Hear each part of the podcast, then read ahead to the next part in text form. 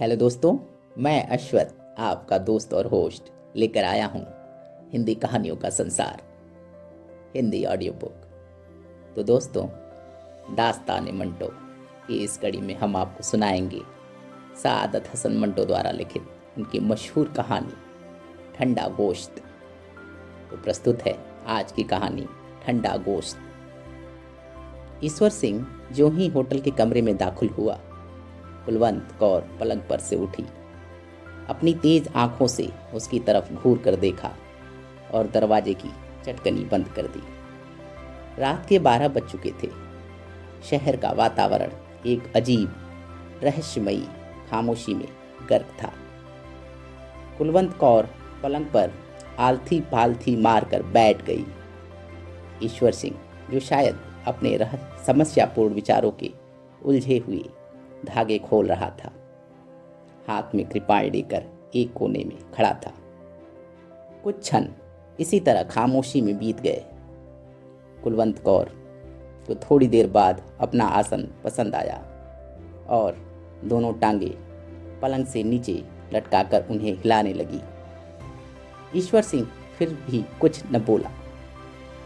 कुलवंत कौर भरे भरे हाथ पैरों वाली औरत थी। चौड़े, चकले, कूल्हे थुल थुल करने वाले गोद से भरपूर। कुछ बहुत ही ज़्यादा ऊपर को उठा हुआ सीना। तेज आँखें, ऊपरी होंठ पर सुरमई गुबार। थोड़ी की बनावट से पता चलता था कि बड़े धड़ल्ले की औरत है। ईश्वर सिंह सर नीचा किए एक कोने में चुपचाप खड़ा था। सर पर कसकर बांधी हुई पगड़ी ढीली हो रही थी। उसने हाथ में जो कृपाण थामी हुई थी, उसमें थोड़ी थोड़ी कंपन थी। उसके आकार प्रकार और डील डॉल से पता चलता था कि वह कुलवंत कौर जैसी औरत के लिए सबसे उपयुक्त मर्द है। कुछ क्षण जब इस तरह खामोशी में बीत गए तो कुलवंत कौर छलक पड़ी।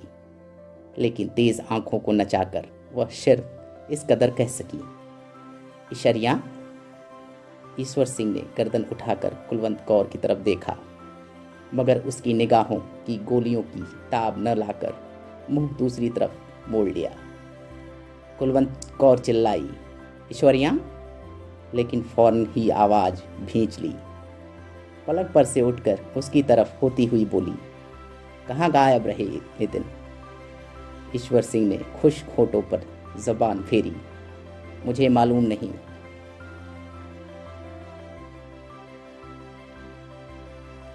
कुलवंत कौर भन्ना गई यह भी कोई मायावा जवाब है? ईश्वर सिंह ने कृपाण एक तरफ़ फेंक दी और पलंग पर लेट गया। ऐसा मालूम होता था, वह कई दिनों का बीमार है।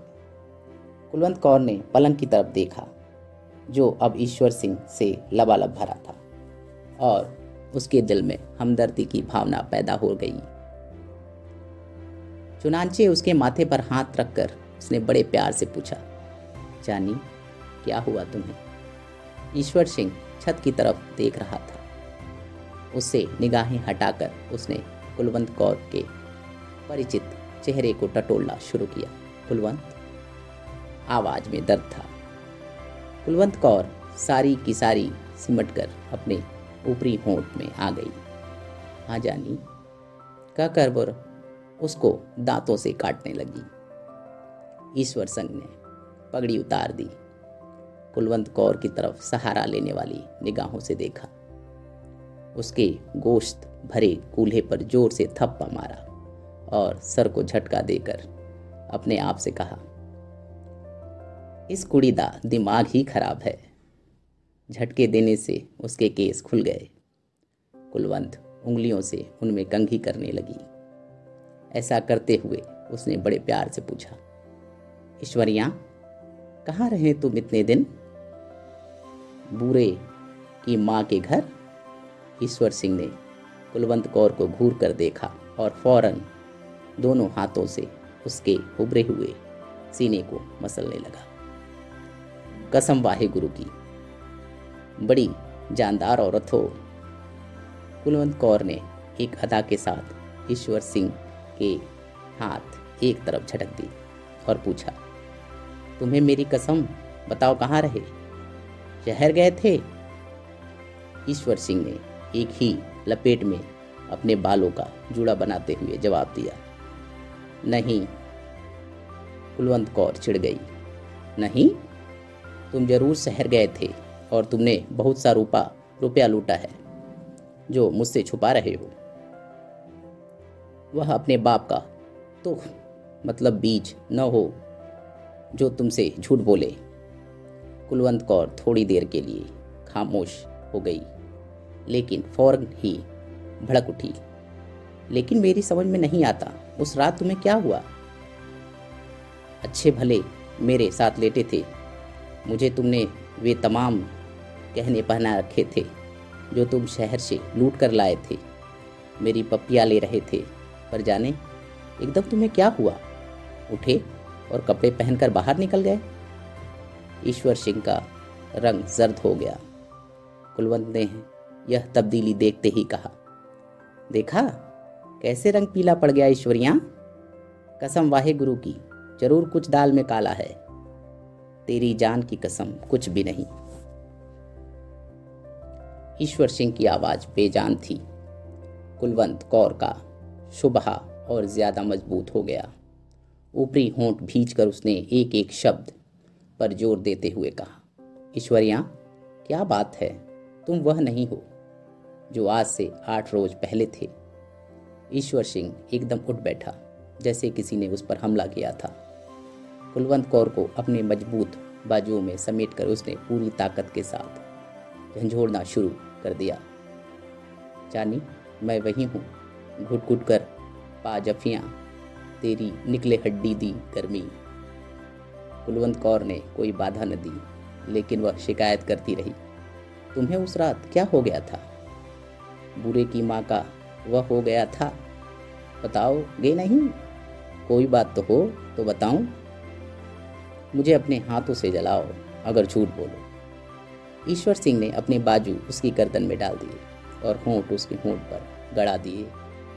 मूछों के बाल कुलवंत कौर के नथुने में घुसे थे। उसे छींक आ गई। ईश्वर सिंह ने अपनी जर्सी उतार दी और कुलवंत कौर को वासनामयी नज़रों से देख कर कहा, आओ जानी, एक बाजी ताश की हो जाए। कुलवंत कौर के ऊपरी होंठ पर पसीने की नन्नी नन्नी बूंदें फूट आईं। एक अदा के साथ उसने अपनी आँखों की पुतलियाँ घुमाई और कहा, चल दफ़ा हो। ईश्वर सिंह ने उसके भरे हुए कूले पर ज़ोर से चुटकी भरी। कुलवंत कौर तड़प कर एक तरफ़ हट गई। ना कर ईश्वरिया, मेरे दर्द होता है। ईश्वर सिंह ने आगे बढ़कर कुलवंत कौर का ऊपरी होंठ अपने दांतों तले दबा लिया और कचकचाने लगा। कुलवंत कौर बिल्कुल पिघल गई। ईश्वर सिंह ने अपना कुर्ता उतार कर फेंक दिया और कहा तो फिर हो जाए तुरपचाल कुलवंत कौर का ऊपरी होंठ कम कपाने लगा। ईश्वर सिंह ने दोनों हाथों से कुलवंत कौर की कमीज का घेरा पकड़ा और जिस तरह बकरी की खाल उतारते हैं, उसी तरह उसको उतार कर एक तरफ़ रख दिया। फिर उसने घूर कर उसके नंगे बदन को देखा और ज़ोर से उसके बाजू पर छुटकी भरते हुए कहा, कुलवंत, कसम वाहे गुरु की, बड़ी करारी औरत है तो। कुलवंत कौर अपने बाजू पर उभरते हुए धब्बे को देखने लगी। बड़ा जालिम है तू, ईश्वरिया। ईश्वर सिंह अपनी घनी काली मूछों में मुस्कुराया। होने दे आज जालिम। और यह कहकर उसने और जुल्म ढाने शुरू किए। कुलवंत कौर का ऊपरी होंठ दांतों तले किचकिचाया, कान की लवों को काटा, उभरे हुए सीने को भंगो भंबोड़ा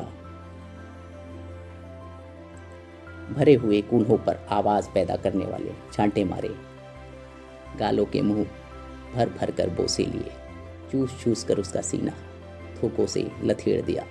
कुलवंत कौर तेज आँच पर चढ़ी हुई हांडी की तरह उबलने लगी।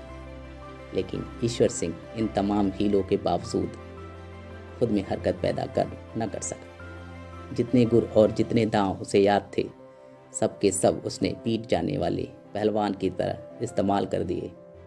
परंतु कोई कारगर न हुआ। कुलवंत कौर के सारे बदन के तार तनकर खुद ब खुद बज रहे थे। गैर ज़रूरी छेड़छाड़ से तंग आकर कहा, ईश्वरिया, काफ़ी फेंक चुका, अब पत्ता फेंक। यह सुनते ही ईश्वर सिंह के हाथ से जैसे ताश की सारी गड्डी नीचे फिसल गई। हाँपता हुआ वह कुलवंत के पहलू में लेट गया और उसके माथे पर सर्द पसीने के लिए होने लगे। कुलवंत कौर ने उसे गरमाने की बहुत कोशिश की, मगर नाकाम रही। अब तक सब कुछ मुँह से कहे बगैर होता रहा था। लेकिन जब कुलवंत कौर के क्रिया पेछी अंगों को सख्त निराशा हुई तो वह झल्ला कर पलंग से उतर गई। सामने खूंटी पर चादर पड़ी थी। उसे उतार कर उसने जल्दी जल्दी ओढ़कर और नथुने फुलाकर बिफरे हुए लहजे में कहा, ईश्वरिया, वह कौन हरामजादी है जिसके पास तू इतने दिन रहकर आया है और जिसने तुझे निचोड़ डाला है? कुलवंत कौर गुस्से से उबलने लगी। मैं पूछती हूँ, कौन है वह चड्ढो वह उल्फाती, कौन है वह चोर पत्ता? ईश्वर सिंह ने थके हुए लहजे में कहा, कोई भी नहीं कुलवंत, कोई भी नहीं। कुलवंत कौर ने अपने उभरे हुए कूल्हों पर हाथ रखकर एक दृढ़ता के साथ कहा, ईश्वर श्याम, मैं आज झूठ सच जान कर रहूँगी।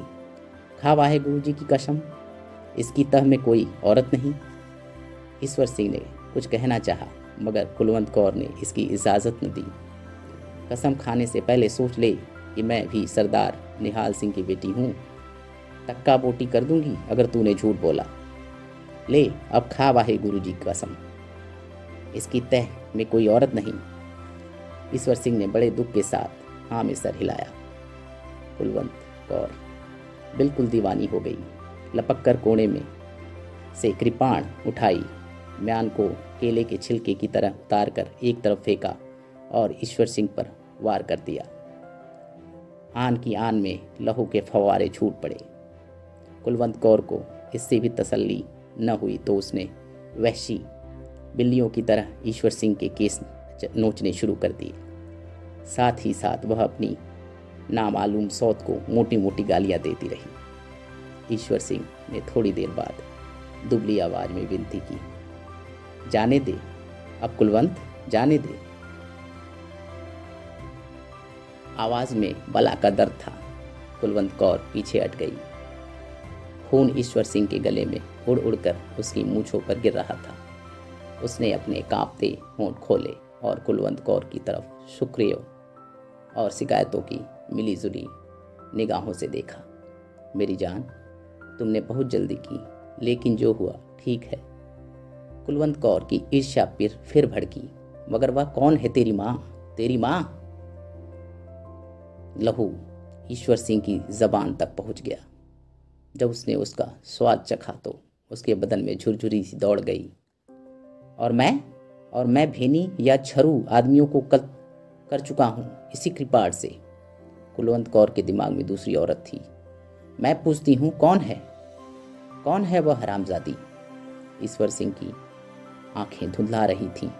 एक हल्की सी चमक उनमें पैदा हुई और उसने कुलवंत कौर से कहा गाली न दे उस भड़वे को।